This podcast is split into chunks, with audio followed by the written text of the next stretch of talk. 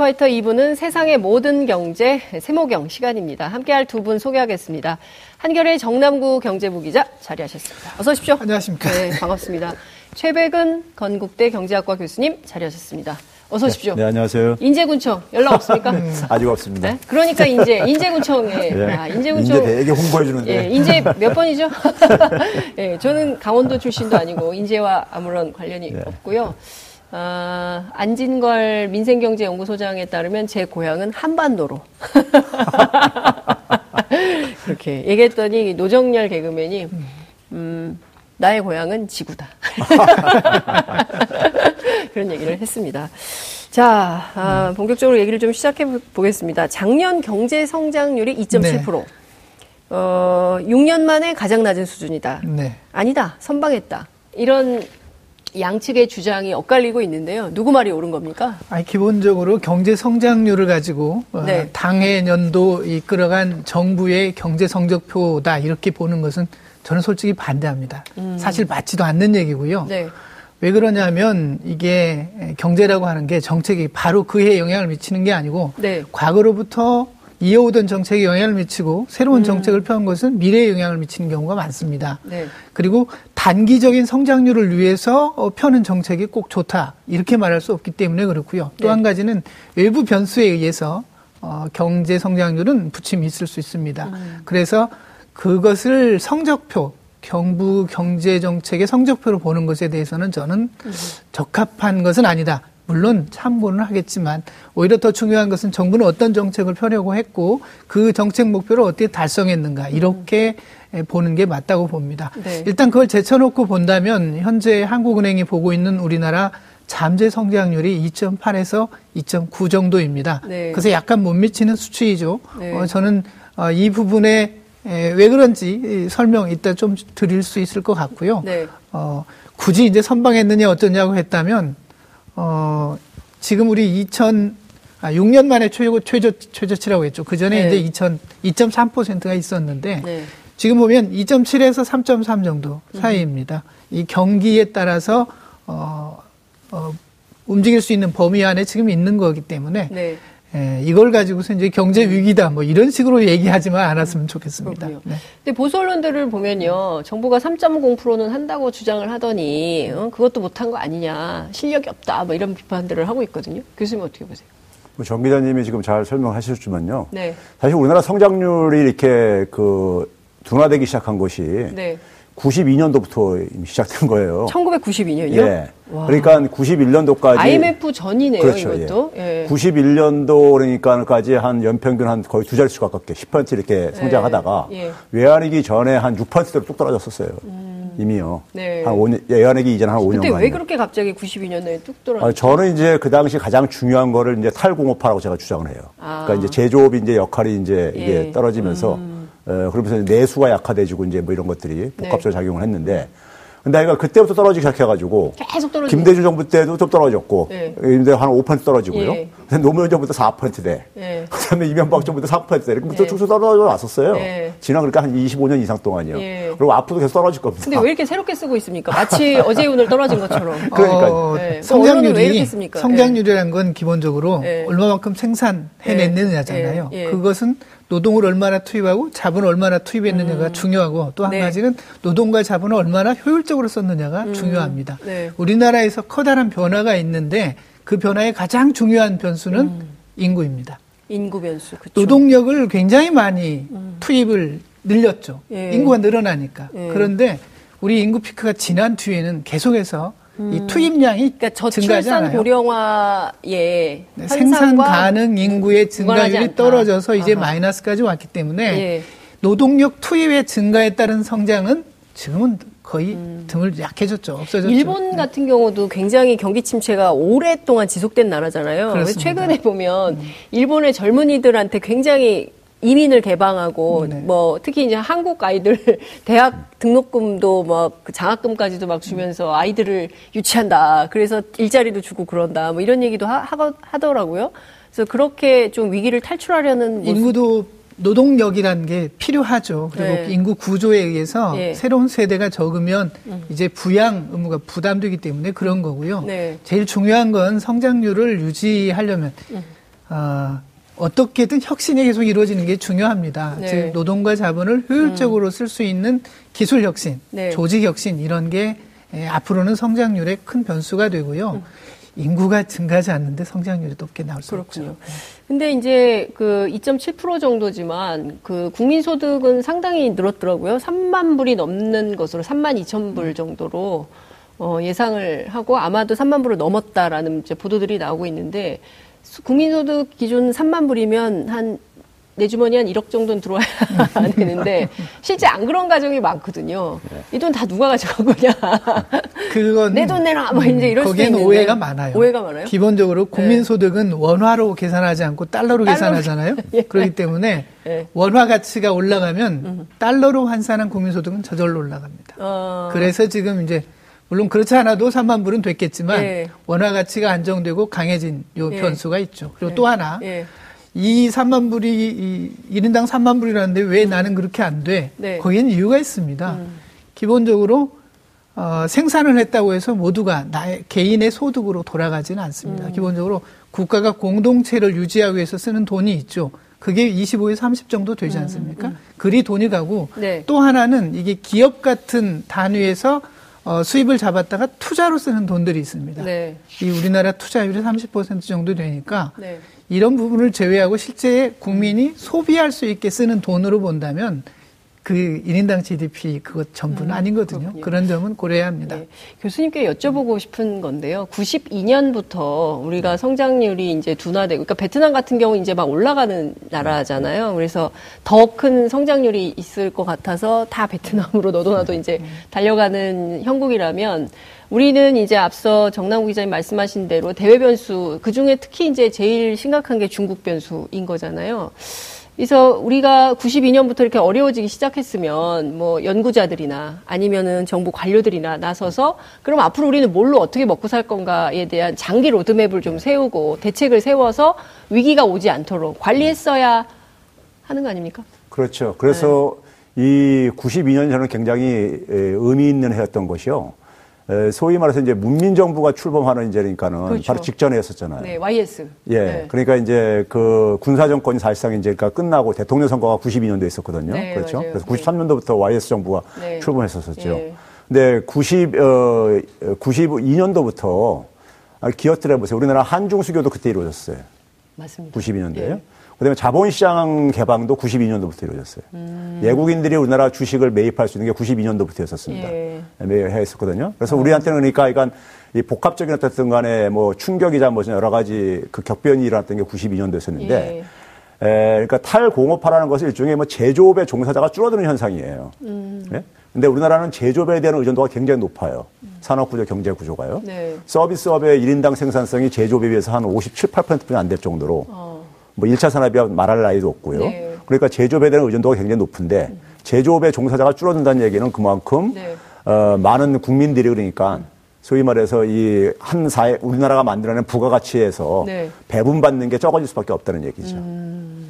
결국은 그게 이제 그러니까 노동소득을 줄이게 되고 예. 내수를 약화시키게 되면서 아하. 이게 이제 악순환 고리를 만들어 왔었어요. 지금까지 계속. 그래, 예. 그래서 저는 이제 92년대 우리 경제의 시대적인 과제가 전 두 가지였다고 봐요. 네. 하나는 뭐냐면 이제 재벌 중심 체제 경제 구조된 개혁. 음. 경제 민주화가 그 당시부터 튀어나오기 시작했죠. 예, 예. 그렇죠? 그게 왜 그러냐면은 재벌 중심 체제하고 군사 정권하고는 동전의 앞뒷면이 있었기 때문에 네, 있었기 예, 때문에 예. 정경 유착과 그러니까 이 예. 군사 독재가 예, 앞뒷면이 있었기 때문에 그 때문에 이제 이게 문민화 속에서 자연스럽게 그러니까 재벌 개혁이라는 것이 화두가 될 수밖에 없었고요. 그때 재벌 해체 뭐 이런 주장도 하지 않았습니까? 그렇죠. 예. 학생들이. 예. 그리고 또 하나가 이제 뭐냐면은 네. 제조업의 역할이 그렇게 이제 약화되기 시작한다면은 네. 제조업의 역할을 대신할 수 있는 음. 산업 구조를 만드는 것도 또 하나의 과제였던 거죠. 네. 그렇죠. 예. 그런데 이제 대개 보게 되면 우리나라 이제 그러니까 그 당시에 이제 이 소위 민주주의 운동 진영에서는 네, 네. 주로 이제 그러니까 재벌 개혁의 초점을 경제 민주화에 맞습니다. 초점을 맞추고 네. 그리고 이제 사실은 미래 만드는 것에 대해서는 예. 좀 이제 제대로 이제 소홀하거나 좀 성과를 음. 못 냈었죠. 음. 미래를 만드는 부분에 네, 대해서요. 네, 네, 그리고 이제 뭐이 과거에 그러니까 산업화 세력이라고 자칭하시는 네, 분들은 네, 네. 뭐 자신들의 그러니까 이런 불공정한 어떤 하나의 게임을 했던 것에 대한 반성도 안 하고 네, 반성조차도 안 하면서 음. 계속해서 과거에 그러니까는 이 연연의 네, 과거의 네. 성장 방식에 연연해 해왔었고요. 그렇죠. 예. 그게 지난 한 25년에 그러니까 저는 우리 사회에 예. 이그 우리 사회가 정체된 경제가 정체된 하나의 근본적인 원인이라고 봐요. 그렇군요. 그러니까 아, 제가 사실은 뭐 얼마 있으면 제가 중국에 가서 살게 예. 되는데 제가 지난주에 중국을 다녀왔는데요. 그 중국 사람들이 무슨 얘기를 하냐면 이제 현대차 안 산다는 겁니다. 그러니까 네. 현대차의 매출이 20, 반 정도가 줄었다는 거예요. 네. 왜냐하면 그 현대차가 자국의 차보다 그렇게 좋지 않다는 거예요. 근데 가격은 음, 비싸다는 거죠. 그러면 기왕에 사는 거 현대차 말고 자기네 나라 차를 산다는 거죠. 그런 사람들이 굉장히 많아졌고 아니면 아예 고급 뭐, 뭐 그렇죠. 뭐 벤츠나 뭐 BMW나 이런 독일에 뭐 혹은 뭐 일본에 이런 차를 산다는 거예요. 그러니까 더 이상 한국 차를 선호하는 하지 않는다. 그래서 뭐 현대차 관련된 사람들이 내년에 굉장히 많이 어, 음. 한국으로 돌아갈 거다. 그리고 사드 때문에 롯데나 뭐 이마트나 이런 기업들은 이미 다 어, 철수해서 들어갔고, 그러니까 중국에서 한국 기업들의 생존이라는 게 굉장히 쉽지 않은 구조가 되고 있다. 그런데 어, 한국 기업들은 무슨 준비를 하고 있는지 알 수가 없다 이런 얘기를 하더라고요. 그래서 야 이게 진짜 매우 심각 현장의 소리가 그런 얘기가 막 나오고 있으니까 중국 사람들 입에서 한국 기업에 대한 걱정이 나오고 있으니 이걸 어떻게 해야 될지 걱정이에요 진짜. 작년 이야기하면서 이제 중국 변수를 얘기하는데 네. 중국 변수도 있었겠지만 실은 다른 게 많았어요. 어. 샅샅이 뜯어보면 네. 정말 깊이 아 그렇구나 하고 봐야 될 점이 꽤 있습니다. 음. 우선 첫째. 성장률이 지금 2.7이라고 했죠. 네. 이거 소수점 첫째 자리에서 끊어서 그러지 둘째 자리로 끊으면 2.67입니다. 아. 그러니까 3.1에서 2.67로 반올림한 겁니까? 네, 0.4%포인트 이상 떨어졌죠. 예. 자, 그런데 왜 떨어졌을까? 음흠. 제일 큰 건 건설 경기 퇴조입니다. 예. 지금 우리 아시다, 아, 다 알다시피 박근혜 정부 예. 때 상당히 건설 경기 부양 책이 그렇죠. 있었고 집값도 집사라고 얼마나 많이 했어요. 집도 많이 지었죠. 예. 그런데 이제 그게 예. 줄어들고 있죠. 지금 지방 그러니까 음. 서울은 괜찮지만 네. 지역의 경우에는 지금 미분양 사태가 계속 심각해지고 있다는 거 아닙니까? 성 예, GDP에 영향을 미치는 건막 짓는 겁니다. 그냥 무조건 예, 때려 짓는 막 거예요. 막 지으면 GDP 네. 늘어나죠. 근데 아. 일단 짓는 게 이제 줄어드는 거죠. 예. 얼마나 줄어드는가? 예. 제가 계산해 보니까 GDP 성장률을 1.4% 포인트 낮췄습니다. 어. 아, 0.14%. 0.14. 0.14. 아. 예, 예. 그러니까 2.7이라면 2.83 정도까지 갈 수 있었던 게 이제 건설 경기가 음, 빠지면서 네. 어, 생산이 줄어든 부분이 있는 거죠. 사람 인구는 줄어드는데 계속 그렇게 아파트를 지어서 견, 그러니까 건설 경기를 부양해야 되는 겁니까? 그럴 네. 수는 없었던 거죠. 예. 우리가 가계부채가 계속 늘고 집값이 오르고 이런 걸 유지하기 위해서 네. 건설 경기를 부양해서 예. 성장률 높이는 그런 정책으로부터 이제 그걸 중단한 거. 아, 그건 아니다. 이제 그런 네. 길로는 네. 가면 안 된다. 그렇죠. 그것이 GDP를 떨어뜨린 거죠. 네. 네. 그 영향이 에, 눈에 두드러지게 있어 보이고요. 음. 다른 하나는 제조업 부문에서의 성장의 둔화입니다. 네. 그 2017년에 4% 성장했는데 작년에 3%대 성장이거든요. 네.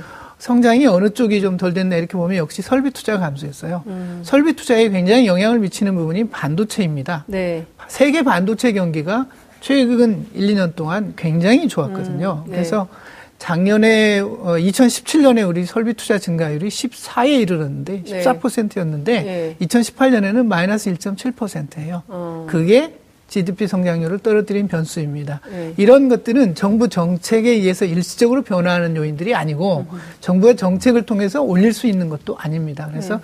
길게 흐름을 보고 음. 그에 맞는 정책 처방들이 필요한 거죠. 이 제가 한 가지만 네. 좀 첨언하면요. 그러니까 그 2015년, 16년, 17년도에요. 건설 투자 증가율이 네. 7에서 한 10% 이렇게 계속 지속됐었어요. 음. 그 이전에 그러니까는 뭐 한, 그 전년, 전년도 한 1% 정도에 불과했었는데. 네. 그리고 이제 올해, 지난해 이제 그러니까 마이너스 4%로 이제 그러니까 나타났는데요. 음. 건설 투자 증가율이요. 네. 그러니까 건설 투자 증가율이 그러니까 소위 제가 말하는 이제 그러니까 부채주도 성장에 밀접하게 관련돼 있는 부채주도 거예요. 부채주도 성장. 예. 예. 그러니까 부채라는 것이 이제 미래 소득을 땡겨 쓰는 거잖아요. 그렇죠. 예. 근데 이거는 기본적으로 지속이 불가능한 거죠. 네. 소득이 뒷받침되거나 좋은 일자리가 뒷받침되지 않으면요. 네. 그렇죠. 미리 이제 미래 소득을 땡겨 쓴 거란 말이에요. 네. 그걸로 이제 건설 산업을 이제 막 이제 부양시켜 가지고 음. 네. 성장률을 끌어올린 거예요. 음. 그러니까 박근혜 정부 첫 해 2013년도에 2.9% 했었거든요. 예. 근데 마지막 해인 저기 이 뭡니까? 2016년도 2.9%였었어요. 음. 근데 이게 건설 투자 증가율이 아니면은 네. 이미 한 2.7%로 이렇게 좀 떨어졌어야 될 이렇게 적어 있었다고요. 아, 이미 예, 떨어졌어야 네, 되는데 예, 예, 예. 인위적으로 이제 그한 거죠. 그러니까 미래 걸 땡겨 가지고 끌어올린 거예요. 음. 뭐 당연히 그러니까 시간 지나면서 이게 거품 거품이 꺼질 수밖에 없는 거죠. 아하. 그렇죠? 그러니까 예. 우리가 예를 들어서 우리가 예를 들어서 만약에 다음 달에 쓸 다음 달에 그러니까 소득을 땡겨 쓰게 되면은 네. 그 다음 달에는 그러니까 마지막 달이로 한다면은 네. 줄일 수밖에 없는 그렇죠. 거잖아요. 예, 그걸 똑같은 이치인 겁니다. 이제 그런 점에서 올해 성장률 둔화는 그걸로 봐야 되는 것이고요. 네. 지난 2017년도까지만 하더라도 그러니까 박근혜 정부 때 그 건설 투자가 계속 이게, 이게 여진이 남아 있던 거예요. 네. 한8% 증가했으니까요. 네. 네? 2017년도에도 그러니까요. 네. 그러니까 이제 그 여진이 꺼지면서 이제 그러니까 2018년도에 그러니까 음. 마이너스 4%를 딱 나타난 네. 거예요. 그러니까요. 그러니까 이게 부채주도 성장이 지속 음. 불가능한 건데 네. 그래서 제가 이제 그랬잖아요. 제가 계산을 해봤다 그랬잖아요. 네. 이명박 정부 때하고 노무현 정부 때는 부채를 한 단위 증가시켰을 때 네. 소득이 한 0.45에서 한 0.5 단위 증가했어요. 음. 근데 박근혜 정부에서 마이너스로 떨어졌습니다. 음, 그러니까 예, 그래 결국 뭐냐 부채가 증가할 때 아. 가계는 그러니까 자산이 증가하는 측면도 있지만은 예. 그걸로 소비도 증가시킬 수 있지만은 예. 부채 상환 비용도 증가하거든요. 그렇죠. 그런데 예. 그걸 그게 또 소비를 억제시키는 것도 있다고요. 예. 많은 사람들이 부채 때문에 빚이 많아서 소비를 못 하고 있잖아요. 가게들이요. 맞습니다. 그렇죠? 예, 그러니까 그게 이제 그러니까는 경제 전체적으로 볼때 아주 바람직하지 않은 정 책이었던 거죠. 음. 부채 주도 음. 성장이라는 것은요. 근데 이제 지금 문제는 뭐 지나간 정부들이 그렇게 잘못한 것에 대해서 평가할 수는 있지만 자, 그럼 앞으로 어떻게 할 거냐. 이게 네. 핵심인 건데. 주목해서 볼 지표가 있어요. 네. 그 관련해서도 음. 그렇습니다. 음. 이게 우리가 생산을 하면 네. 소비를 해야 이 선순환이 이루어지죠. 네. 그래서 생산한 것은 민간이 쓰고 정부가 쓰고 기업이 설비 투자를 하고 네. 건물을 짓습니다. 네. 이런 식으로 도는데 선순환 구조가 돼야 되는 예. 거죠. 예. 근데 성장률을 좀 먹었던 것 중에 하나가 네. 민간 소비였습니다. 음. 그동안 민간 소비 증가율이 GDP 성장률을 밑도는 시기가 음. 굉장히 오래됐습니다. 네. 2005년 이후에 13년 계속 이어지다가 네. 작년에 처음으로 민간 소비 증가율이 경제 성장률을 웃돌았습니다. 아까 음. 성장률 2.7이라고 했죠. 네. 반올림에서.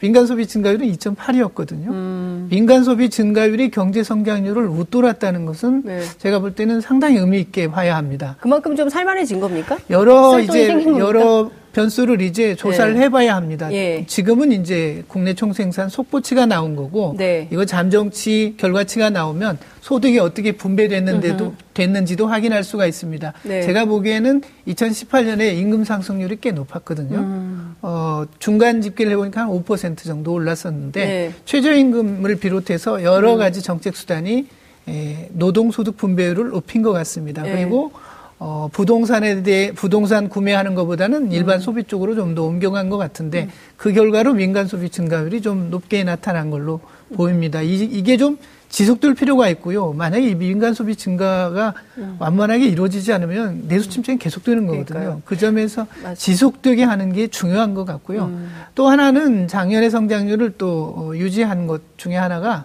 정부 소비가 굉장히 많았어요. 음. 특히 4분기에 굉장히 많았고 네. 연간 네. 전체로도 어, 증가율이 그 재작년에 비해서 음. 어, 보니까 어, 정부 소비가 5% 네. 정부 소비가 5.6% 늘었거든요.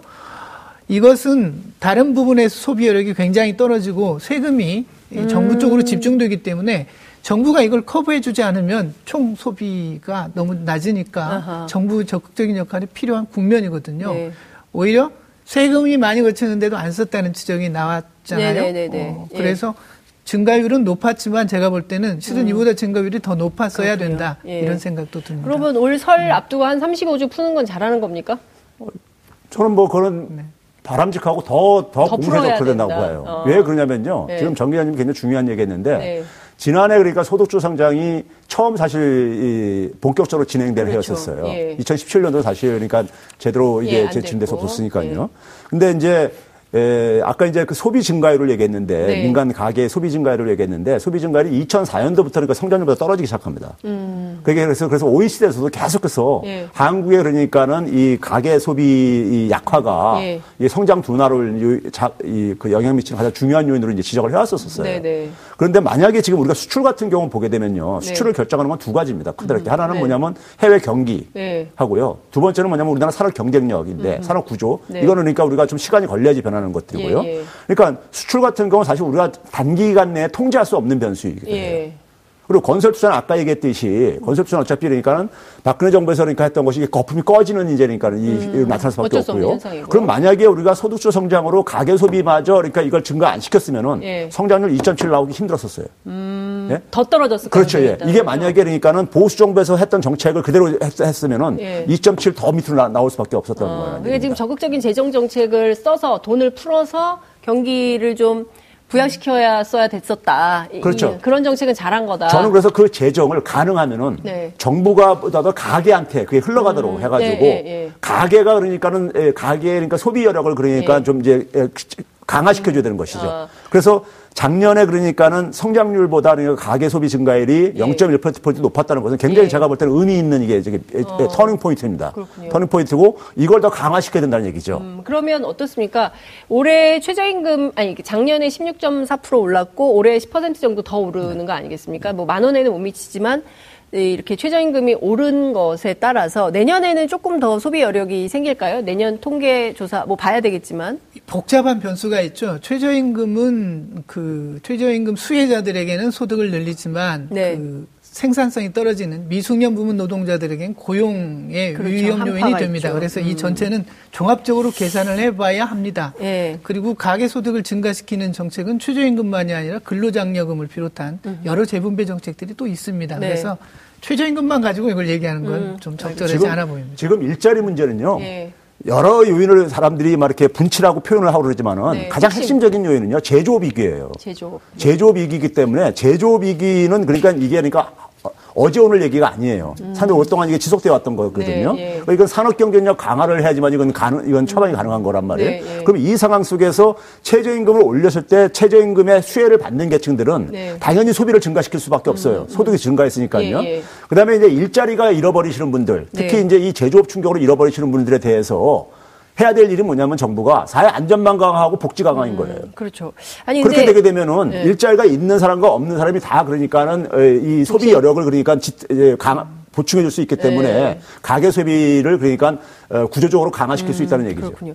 근데 어떻습니까, 선생님? 그러니까 그 SOC 뭐 묻지마 SOC 이런 거 늘리지 않겠다고 했는데 어쨌든 정부 예산을 마지막에 심의하고 심사할 때 결국에는 SOC를 늘리기로 했어요. 물론 생활형 SOC라고 붙긴 했습니다. 그래서 뭐 동네 도서관, 뭐 체육시설 이런 거를 짓겠다 이런 얘기를 하고 있긴 한데 결, 결국엔 이것도 이제 건설 건설 경기 부양을 위한 하나의 공공의 노력 인가 이렇게 봐야 되는 측면도 있고 최근에 정부에서 뭐 수소 경제 활성화 이런 얘기 나와서 여러 이러저러한 다시 MB 때로 돌아가는 거냐 뭐 이제 이런 얘기도 나오고 있기도 하고 한데 이런 노력들이 결국에는 질 좋은 일자리의 보장 그리고 성장을 담보할 수 있는 정책이냐 그에 대해서 어떤 판단이 있으십니까? 네. 저는 어, 산업 정책은 여전히 네. 미흡하다고 봐요. 음. 사실 에, 그 이렇게 제가 얘기하면 또 오늘 굉장히 또 아파하실 텐데 정부에서 네. 문재인 에, 정부에서 지난해 연말부터 그러니까는 아, 지난해부터 해가지고 최근에 대통령께서 얘기하는 그 산업 정책의 내용들이 네. 2016년도에 네. 박근혜 정부니까 마지막 해였었죠. 음. 2016년도에 그러니까는 산자부가 주도로 해가지고 네. 이 그 4차 산업혁명과 관련된 그러니까 산업 산업 정책을 만들어내요. 음. 그래서 최종적으로 2016년 12월 달에 네. 이제 그 채택을 합니다. 음. 채택을 한 게 만약에 제가 볼 때는 박근혜가 탄핵을 안 당했으면은 네. 2017년 초에 발표했을 정책이었었어요. 음. 그게 이제 2017년 4월 달에 산자부에 거기 홈페이지 가게 되면요. 네. 4월 달에 그러니까 정책으로 올려놓습니다. 아. 4월 달이면 대통령 선거 한 달 전의 얘기예요. 예, 그렇죠? 예, 예. 그리고 그게 묻혀 있었었습니다. 아. 그러다가 지금 이제 혁신성장 이제 대통령이 막 이제 드라이브 걸고 그러니까는 네. 이 관료들이 그걸 끄집어내서 지금 내놓은 거예요. 페이퍼로 내놓은 거예요. 예, 그걸 내놓은 거예요. 그 네. 정책들을 대부분이요. 그러니까 그게 뭐 이른바 뭡니까? 그 smart factory 뭐 그렇죠. 뭐 이런 그게 뭐 수소 경제도 네. 그 당시 다 나왔던 그렇죠. 것들이고요. 다 그때 나왔던 것들이에요. 근데 문제는 뭐냐면은 그 정책이 네. 그 정책이 그 이 소위 말해서 과거 이 보수 정부라든가 역대 정부에서 했던 산업 정책의 큰 틀에서 못 벗어나는 정책. 음. 그러니까 우리 흔히 말해서 R&D 투자하고 하게 되면 뭐 이렇게 네. 나올 것이다 하는 이런 식의 어떤 하나의 음, 음. 접근이요. 네. 근데 사실 에, 이 플랫폼 경제를 활성화시키겠다고 김동연 부총리가 지난 전 부총리가 그렇습니다. 얘기했을 때 네. 정부의 정책을 보게 되면은 플랫폼 경제가 활성화되려면요. 음.